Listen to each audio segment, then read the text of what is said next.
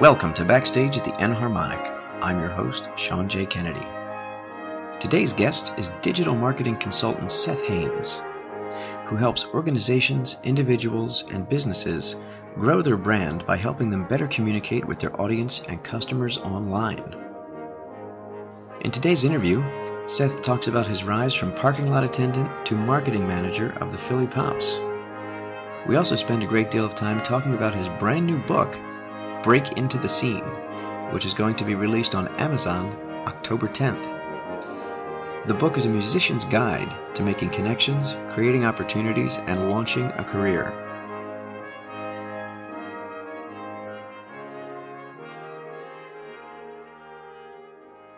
Hi, Seth. Are you there? Yes, Sean, I'm here. Thanks so much for having me on. Yeah, thanks so much, man. I've been looking forward to this because you're kind of a renaissance man. Uh, you have your fingers in so many aspects of the music business that I have a, a lot of questions for you. So I hope you're ready. Sure. Yeah, sure. It's a pleasure to be here, and uh, you know, I'm happy to happy to answer and chat about anything. Perfect. Great. So I know you're in the business end of music, uh, the performance end. So let's just talk about just music itself from the beginning. Do you have a clear memory of the earliest recollection of music having some sort of impact on you?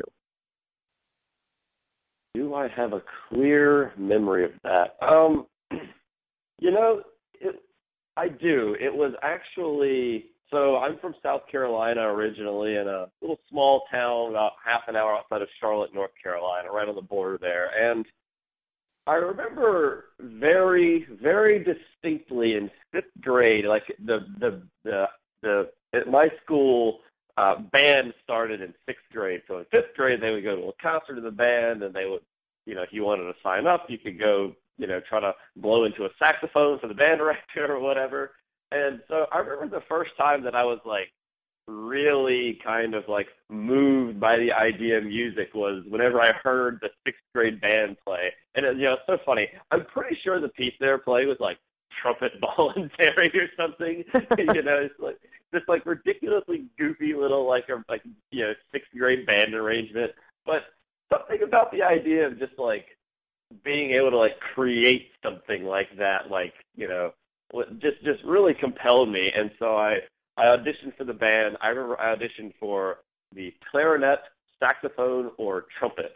And so I ended up I ended up playing the trumpet for about two years, and before I switched to the horn, uh, about I think about a year and a half later. So, as goofy as it sounds, I had no, I it, it, it, like I had never really thought about music like ever until I was like you know like fifth grade and I saw the band perform, and you know it just it just totally clicked and that was that was that you know? Wow that's great. And i uh testament to the teacher then. They must have been doing something right uh influence you with the uh, trumpet voluntary sixth grade band performance. So i wish there was a recording of that. Oh my god must have been I'm remarkable sure it was, i'm sure it was magical. Yes that's outstanding so you started in the uh, school system and I, I, I assume you you continued with French horn all the way through. Uh, were you involved with uh, orchestras, concert bands, marching band, jazz band? Like, did you run the full gamut of everything you could do on French horn throughout school? Yeah, pretty much. I mean, I you know I I never went into music with like you know I, I it was kind of the things where I had always just kind of assumed I would go into music. Like I never had considered anything else. Like I, it, literally, I, I didn't really know what that meant either. Like, you know, in like a small town in South Carolina, there's like there's not much going on. I mean, the Charlotte Symphony is around, but so I did like marching band and concert band was my primary thing for you know, years. I didn't play in an orchestra until my senior year of high school. Um, hmm. Like I had, I, I remember actually, I remember, I remember the very first time um, I took le- and I only took lessons for um, you know a few years. I mean, I was not like super crazy serious. I just always loved playing. And I, I practiced a ton. I played a lot, but I was never like you know, my family has no background in music. They don't have any concept of like, you know, just you know, it, it was just so like foreign and new. Like, no, yeah, we I was just doing what I thought was fun, and so. But I remember the first time I played an orchestral excerpt was it was like the Midsummer Night's Dream uh, Nocturne, and it was like the big horn solo, and it said in E, and my and my teacher assigned it to me. So he's like, because it was on the youth orchestra audition that was going my senior year, and I remember I played it for him, and I didn't know what in E meant. I had never heard of the hmm. transposition, so I played it in the wrong key, and he was just like, "Well, you're working too hard. It's actually a little lower than than you think it is." so like, it was so funny. So like, you know, then I ended up going to music school and everything. But yeah, I mean, you know, I had a I had a very like, you know, like down south, marching band is like what everybody's into. Like orchestral stuff is not nearly as um like culturally prominent. So yeah, I mean that was that was the large the large part of my like uh, young music education was totally based in the band system.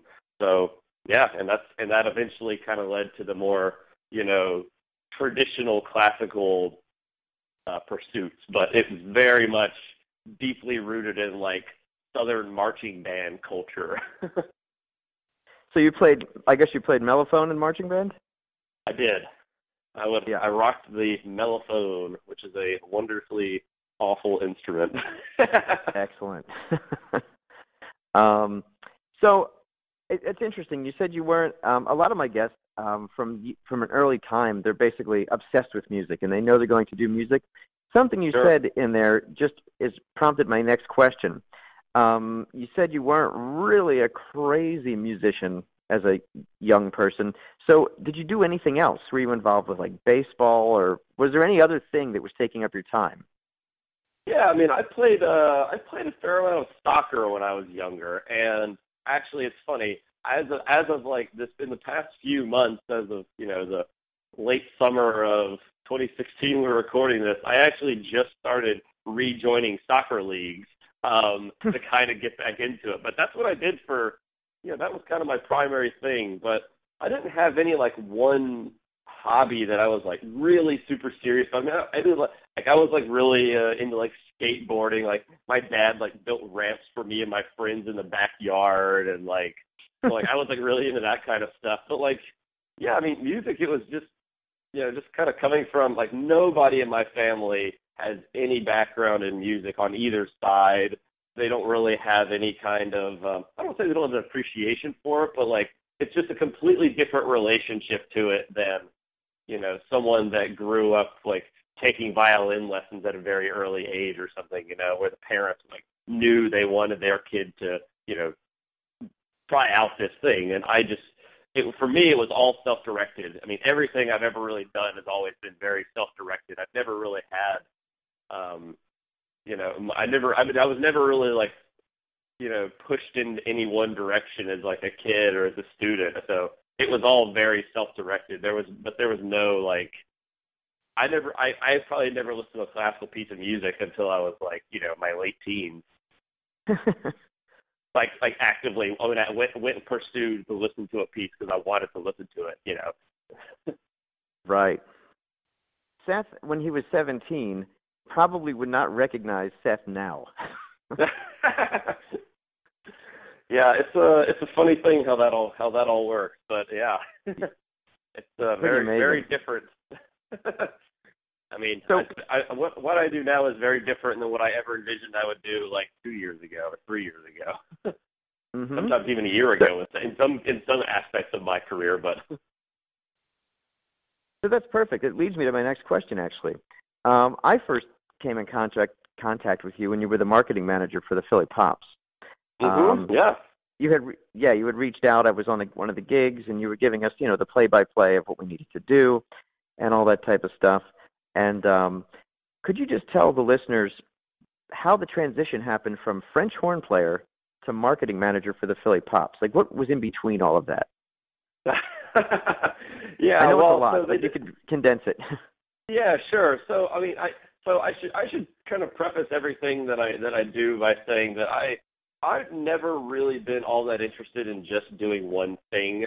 Um, I have like like just playing. Like I can't imagine just playing. Like to me, I I couldn't do that. Um, I, I just have so many other interests, so that I'm like really you know passionate about pursuing and doing. So how I got into being the marketing manager for the Pops was uh, it's actually a pretty funny story. So my and it, it's like it's it's like completely and totally random how that happened, but I basically it all this is going to sound so ridiculous, but it actually all starts from my job when I graduated school. Like I was working in a parking garage downtown valeting cars. That was what I that was kind of my just day job to pay the bills, and I was I was gigging. I was, At the time I was doing some teaching artist work around town, and or just getting into it, and so I was always really interested in marketing and business. About as of about halfway through my time at Temple, where I did my undergrad,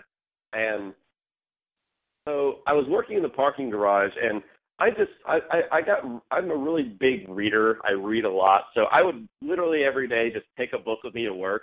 And whenever it was slow, whenever there was nothing going on, I would just sit down in the in the office there. And this was working at the Union League here in Philadelphia, which is a social club. And mm-hmm. I basically would sit there and read all day, every day. I, you know, I, I, I just brought a book with me. I've got, you know, I, I at this point I've got there hundreds of business books and things, and I said just I'm a very voracious reader, and so I would just sit at the garage all day, and I promise this is going somewhere. Um, I would just sit at the garage all day, just kind of reading, and the president of the Philly Pops is a member of the Union League, um, and as is uh, one of the other uh, people in the leadership roles there as well. So, and for for just just like a route to kind of speed this story up, basically there was a situation where the current music, where the original founding music director of the organization um, was, they were basically having a big dispute about like the orchestra's future and at this time, the Pops had been under the umbrella of the Philadelphia Orchestra, and when they went into when they went into their bankruptcy filings, that basically pulled the Pops in with them. So the board decided to split. So they had to essentially restart this entire orchestra from like the ground up. And the president, or this one of the board members, was kind of stepping in as the president, and he, his name's Frank. So Frank was, and you might even know Frank, Sean. I'm, I'm sure you've met him. Mm-hmm. Um, so Frank was a member of the Union League, and I was, and I was, and so this was kind of like a, a little bit of a pissing match in the press. Like it was a really messy transition because you know it was just it was just classic kind of like disputes about compensation and this and the, that and the other thing, the direction of the orchestra. So there was this big mess going on with this transition. So I was reading all of this and kind of following along, and so I just saw Frank, and I saw him every day come into the Union League. I saw him literally every day. So I just went and started talking to him one day. I was like, hmm. my mindset was, I have, I'm a valet. Like, I have absolutely nothing to lose here. So I'm just going to go talk to this guy. And he's like one of those people that he's a very approachable guy. He's very nice, very personal, but like, he's like a very kind of like big deal, quote unquote, around that around that club. Like he's like the kind of guy that all the staff is like very aware of and like you know, he's like, mm-hmm. well maybe you shouldn't talk to this guy, like, you know, he's very busy, we don't want to bother him, yada yada. And like I just didn't care about that at all. So I just saw him standing there one day. So I just went up and said hello to him and I was like, Hey, you know, I'm I've been following what's going on in the press. I mean, you know, I've been I've been reading about this. I'm I'm really I'm a musician, but I'm also really interested in the business side of things. And Frank is a very successful businessman as well. So I just started talking to him, and he gave me his card. And mind you, at this point, I'm still a valet. I just finished school, and about this is probably eight months after I finished school, something like that. And so I just started talking to him, and then he gave me a card. So I emailed him, and he didn't respond. So I saw him again, and I just said, "Hey, how's it going?" And again, just saying hello. And he was like, "Oh, you know, I didn't email you back. Send me another email." So I did. Then he said, "Call him." So I did. He didn't answer. So he said, "Call his the marketing person the Pops. I did. They didn't call me back. And eventually he was like, okay, this went on for like a month. And he literally, he probably, God, he probably regretted giving me that card. But like, I just kept talking. I just kept saying hello. You know, it wasn't like a hard sell. It wasn't like pushy or annoying. It was just I would literally see him every day. And eventually, he just said, "All right, you know what? I've got 30 minutes next Thursday at four o'clock." And so he was like, "Meet me at Chris's Jazz Cafe, which is right next door to the garage and in the club." So I was like, "Oh my god, yes, this is awesome." So I took the entire day off work. I went and met him there, and he was on the phone for probably 20 of the 30 minutes we were there. and but he basically at the end of it was like, "You know what? Come into the office on Monday morning at uh, 8:30 a.m. and meet with the vice president." So, um, so his name is Lewis. So I went and I went in and met with Lewis at like 8:30 in the morning. At this point, I had never actually had a job in marketing. I had just read a lot of books about it and done some stuff on my own. And I walked out of there as a as a paid intern for the Philly Pops at fifteen dollars an hour.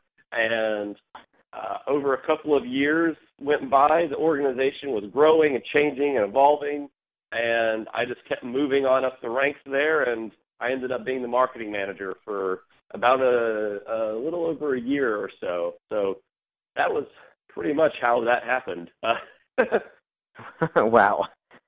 Sounds like a Hollywood know, movie plot almost. I know it sounds so ridiculous. Like I will, if anybody's interested, I will sell them the rights. But, but Perfect. But yeah, that's that's that's that's how that happened. It's uh, it like it's totally goofy. I did. There was no application. I did. I I've never.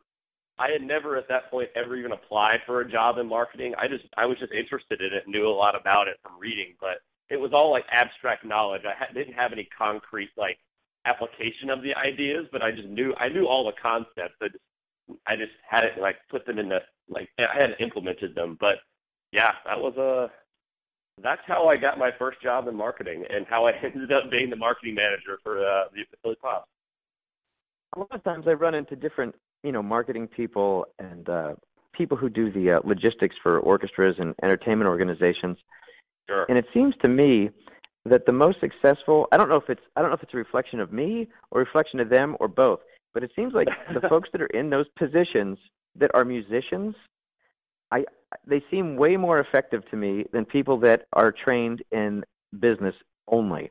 Could you speak to that a little bit about how musicians in these business positions talking to musicians I think actually get more done than just straight business people? Yeah, totally. Um, so one of the things that I think is really, really important, um, and like I, I don't, I don't want to like get into a, uh, a a huge conversation about like you know the effectiveness of of like the administration of organizations, which, but Mhm. like, you know, it's one of the things that I would say, you know, just as someone that has a very, very thorough understanding of both sides of the fence, um, I think that people that come from a background of both, like actually having like um, either training in both or just experience in both, I would say they're definitely easier to work with for everybody because the challenge with I think that a lot of um, you know like the musicians have and the administration has is that it's they live in very different worlds. So like you know someone that works in the office of say like an, an orchestra, you know any performing arts organization, often you know they're they're very they're very removed from the artistic side of things. But and and you know and on the other side of that though, like the musicians are very removed from like the business side of things.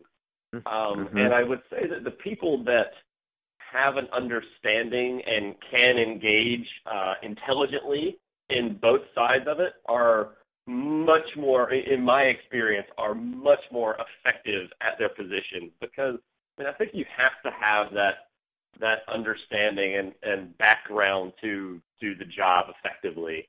Um, and you know, and I, and I think one thing that I really do truly believe is that every musician that does any kind of like work for organizations that that does work for like you know orchestras, whether they're a freelancer or you know they're playing in regional symphonies or maybe it's a major symphony.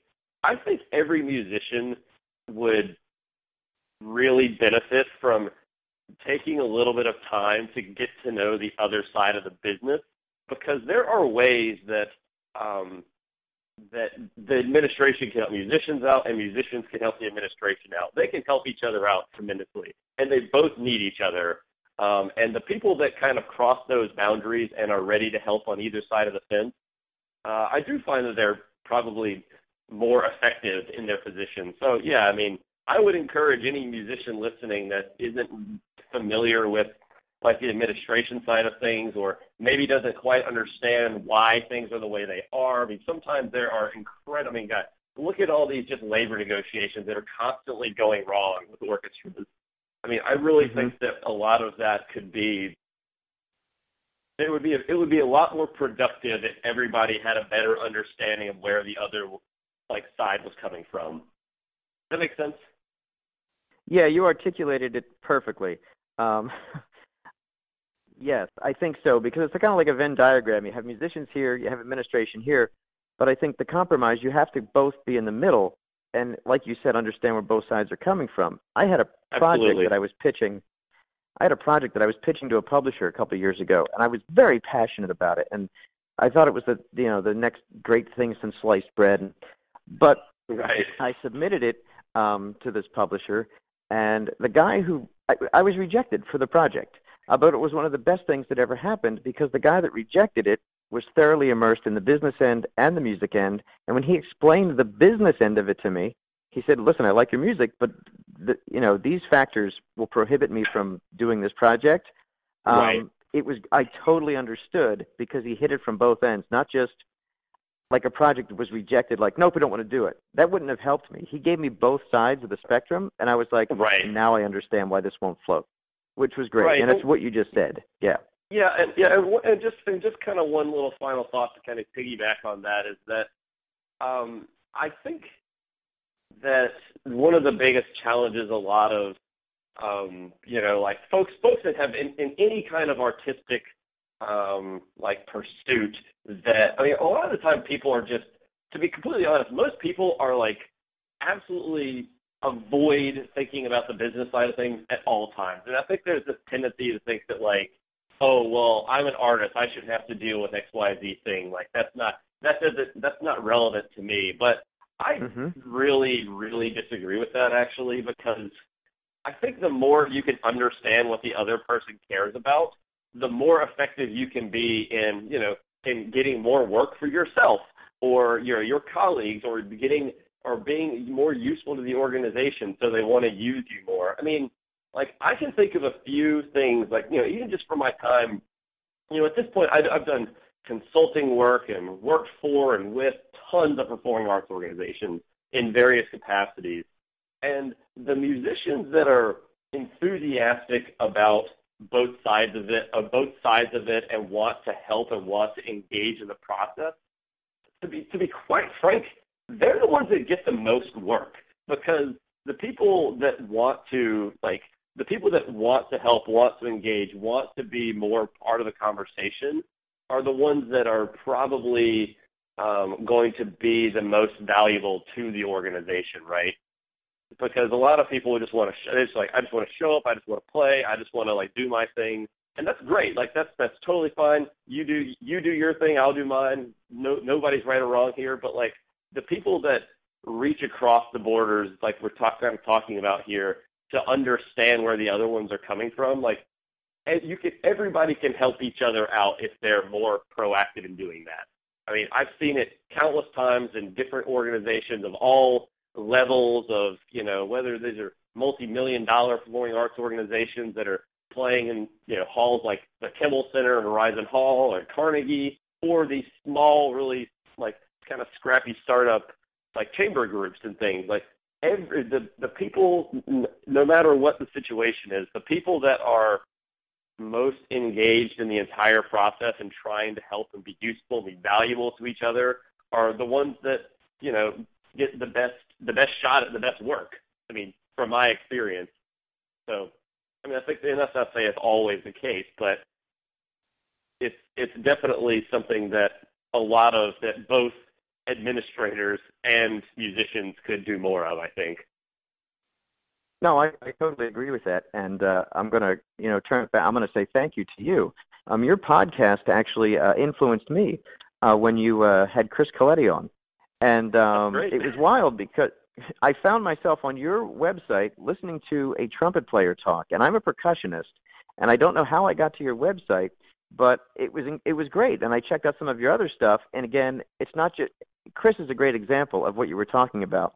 He's a great Absolutely. musician. He probably could, yeah, he probably could just play trumpet, and that's it. Uh, yeah, but he does. Absolutely. Yeah, he he does so much more. He has a great blog of his own. Uh, he's out there in so many things. He runs the social media for the Canadian Brass, uh, Mhm. makes himself available, and uh, it's just that giving back and communicating and trying to um, you know show more more about your passion to as many people as possible. And uh, for a drummer, me, to be on your website listening to a trumpet player talk, it was pretty incredible that you got me there somehow. Wow. Well, that's I'm I'm, I'm, I'm thrilled to hear that. That's awesome. hmm And to continue even more with this, um, you've written a book that's going to be released soon. I think the book is called uh, "Breaking into the Scene." Yeah, and uh, why don't you tell us about that? Yeah, why don't you Yeah, tell us about the book? Yeah, so the book is called Breaking Into the Scene. It's uh, being released on October 10th. It will be available on Amazon and Kindle and paperback. Um, so the book, uh, so if anybody is interested in this, uh, you can just go to breakintothescene.com.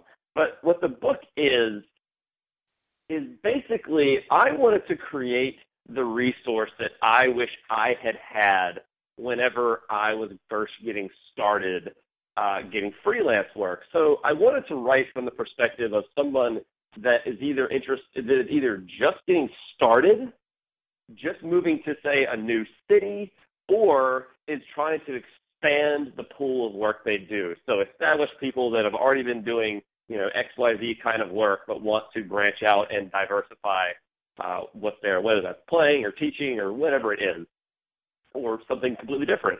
And so I wanted to write the book that I wish I had had access to because I remember very, very vividly the frustration of being, you know, when I was really just getting started, and this was not all that long ago, but I remember reading all these books and thinking, well, this sounds great, but that doesn't mean anything to me as a as a as an individual person that has seemingly no connections. I don't really I didn't really know how to start meeting people. I didn't know how to start kind of like running in those circles and you know because I was always thinking things like, well, why would they want to hire me? Like I'm not ready yet. Like you know they don't want they're not going to pass off to work to this like this random guy who's like going to try to take. I mean I was thinking from the I was thinking from the about it from the perspective that like they were like every like nobody would want to hear from me. So I remember sitting there thinking like man i like i just didn't know what to do and i read a lot of the books and there's some great books on the topic of music careers like uh, angela beeching's beyond talent is fantastic uh, david cutler's savvy musician uh, there's a book the musician's way so there's a lot of these books out there but i found that a lot of them from my perspective there was a lot of talk of like what's possible so kind of like high level thinking like 30000 feet view and very little about how to take the first steps because that's the hardest part with anything. I mean, I've experienced it countless times, and I hear from readers. I mean, it's, it's crazy how many people read my site, musiciansguide2hustling.com. But like, I hear from people literally all over the world, and they all have the same challenges. I heard over and over and over again. So the one thing that this book does is I wanted to kind of make the argument that you as an individual can influence the amount of work that you do. You have absolute control over how much work you can generate for yourself.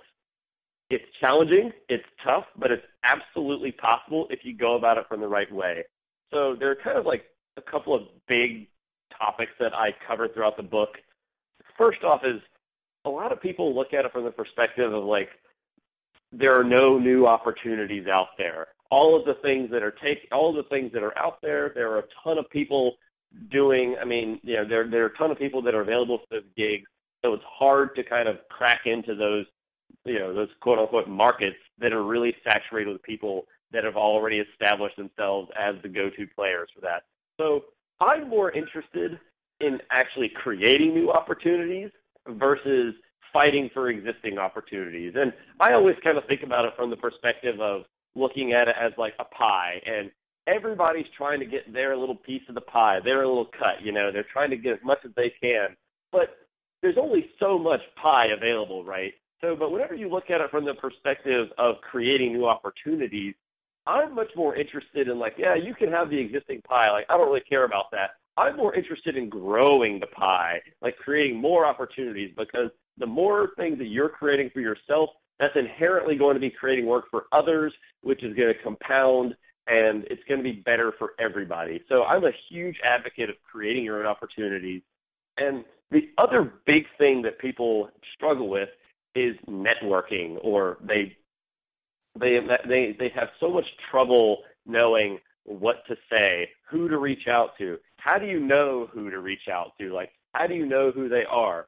And so I wanted to break down all of these barriers as much as possible. So I do things like I give people exact email scripts they can use to reach out to anybody. It's literally a hmm. cut and paste template they can use. And I know this works. I've used it myself hundreds of times. Is this one email script that I just use over and over and over again and just change and adapt for the situation? You know, it's made me a lot of money. It's it's opened up countless opportunities that have led to other opportunities, and you know, so it's things like that, like adding the script in that I wanted to do to make it as simple as possible for people to read the book and take action on the material and start getting results. So that's the kind of big gist of the book is really how can people read and then take action on the material to get results very quickly. That's my goal with the book. I mean, I had one beta reader um, who was a, you know, they've been a reader on my site and they were a, an early reader of the book and they landed a $1,200 gig in one afternoon by just sending a couple of emails to people. And that was, it probably took her, uh, she's a, she's a cellist in New York. It probably took her like maybe a couple of hours on like a Saturday afternoon to do that work. And it immediately opened up one opportunity for like twelve hundred bucks. Like, are you kidding me? Twelve hundred bucks is awesome, considering this is a book that costs like fifteen dollars or something. You know, like that's that's a, that's insane. So it's just these simple things that people can do to to get moving, and the book dives you know much more into all of this. But those are uh, that's kind of the general overview of what the book is, what I what I hope to accomplish with the book. And one last thing that I will say on that, um, if anybody's interested, go to breakintothescene.com and click on bonuses, and you can download some of the free bonuses from the book without even buying the book. Like if you want to buy the book, awesome, that's fantastic, great. I, I hope you do, and I would love to hear from you. But go, you know, if you're interested at all and like just curious as to what what are these scripts, what is this book, if you go to breakintothescene.com, you can actually just download the bonuses for like they're totally free. They're just there on the site. All you have to do is click the button, and you know you can check it out. It's it's there. It's just breakintothescene.com. So that's that's uh excuse me. That's that's the gist of the book, and I hope people check it out. Yeah, that sounds great. It sounds like a very practical resource uh, to get boots on the ground right away and to start moving forward. Yep. Yeah. That's great. That's, I can't wait to check it out myself. Part.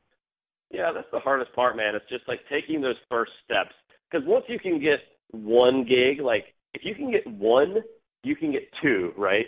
If you can get 2 mm-hmm. you can get five. You can start meeting people. You'll start connecting with the with your colleagues, and you can go from five to ten to to 25 or 50 or you know, whatever it is. However much you choose to like continue scaling this up and growing and investing time in the process, you know, you will see results. I mean, it, it's it, it, that's that's like I have no doubt that that will happen for anybody that reads and follows the steps outlined in the book. But yeah, absolutely, getting the boots on the ground is what I'm most interested in. Is getting people get some skin in the game right away and start getting results. Outstanding. Yeah, I can't wait to read it. And I have a lot of uh, students and colleagues that work with, uh, you know, older kids and uh, college students that have just graduated. So it sounds like it's going to be a great resource for them to add to their uh, bag of tricks. Yeah, I hope I hope I hope they do. I mean, it, it would be great to it'd be great to share it with them, and, if, and I'd love to hear any uh, any feedback anybody has on it as well. Thoughts, ideas, improvements, anything would be great. Great. All right. Uh, one last question that I ask all of my guests. Um, And I love the answers because I, it runs the gamut. I, I get so many responses to this question. So here goes. Do you still listen to music for fun? I do listen to a lot of music, but I will say I listen to almost no classical music for fun. I, I listen to very little classical music, like just like it's like leisurely. I, I love attending performances. I don't do it as much as I should, and I would like to, but I love attending live performances. But in terms of just like listening on like Spotify or iTunes or Pandora or while I'm driving, um, I I do not. I don't really listen to that much classical music, but I listen to a lot Is of it other. because you're music. around it? I'm sorry, I stepped on you. No, no, no. Um, yeah, I mean, I don't. It's it's one of those things where I just kind of. I mean, it's like everything else in my in my like kind of life. I just have so many things I'm interested in that, and I I feel like I'm around it. Yeah, exactly what you said. I feel like I'm around it so much that like, it's. I won't say it's less enjoyable to listen to, but it almost feels like work sometimes when I'm like Mhm. listening to classical music. And that's not to say that it's like that it's like work or anything, but my mind just kind of like starts it goes my mindset listening to something classical is very different than it is just listening to like you know a, an old like um you know like Coltrane record or like a indie Mhm. band or like what I'm listening to while I'm running or whatever it is. It's just it's like a different mindset for me. Under, yeah, I understand, classical? understand totally. It happens to me. It goes in phases. Like if I'm on a lot of orchestral gigs, I won't be listening to orchestra music in the car. You know, it's like, uh, yeah, depends what I'm doing at the time, what I'm listening to. Um, I just I forgot to ask you about too, uh, music and performing. The New City Brass. Uh, you're the founder and uh, French horn player in that. Uh, where do you guys gig? Yeah, the New City Brass was something that I I started when I graduated school. I I was it was it was kind of my first actually like first real like project I started where I was like I want to create my own gigs. I'm I'm tired of waiting around and hoping other people call me. I want to drum up work for myself and my friends. You know, I want to I want to go out and play with my friends. So the New City Brass was really a project that started pretty much exclusively just to as a place for as a place for me to play with my friends and we tried to get as much work as we could. And so we did it's not something that we do that i like work as hard on now. I i'm i still have i still have we still have a couple of, of a handful of gigs throughout the year that we always do but really it was my first attempt at starting my own thing. And so i I basically the way and the way it started. I mean, just I can give a real quick kind of funny story about like how it actually started because it ties right into like the book and what we were talking about. But I literally sat down one day and I decided, all right, I'm going to do this. I'm just gonna I'm just gonna make this happen. I'm just gonna get started. I don't care if it's right or wrong, good or bad. I just want to get started.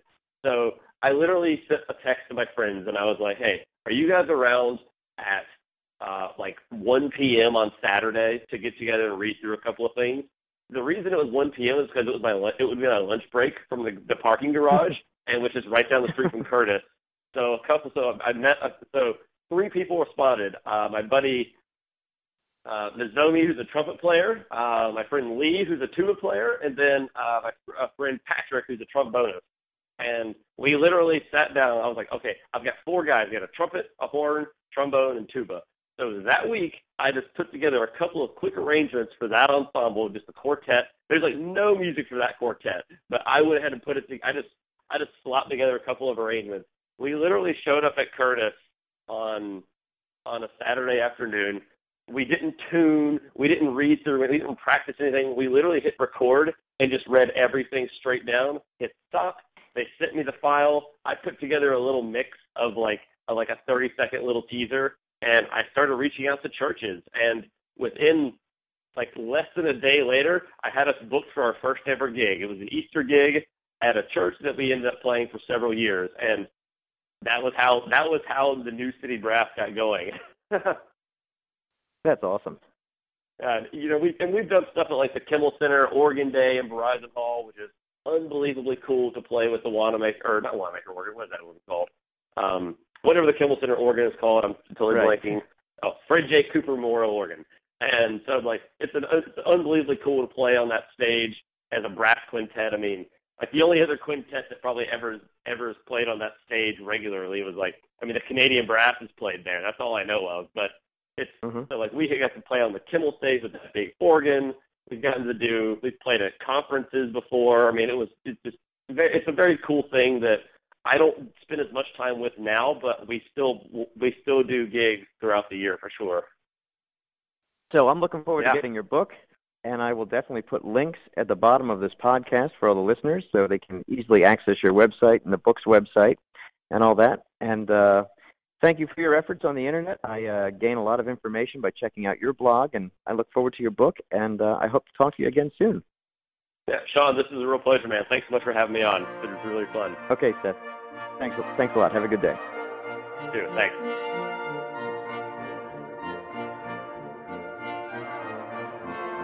For more about Seth Hanes' book, Break Into the Scene, his professional services, or his brass group, please visit the links below this podcast.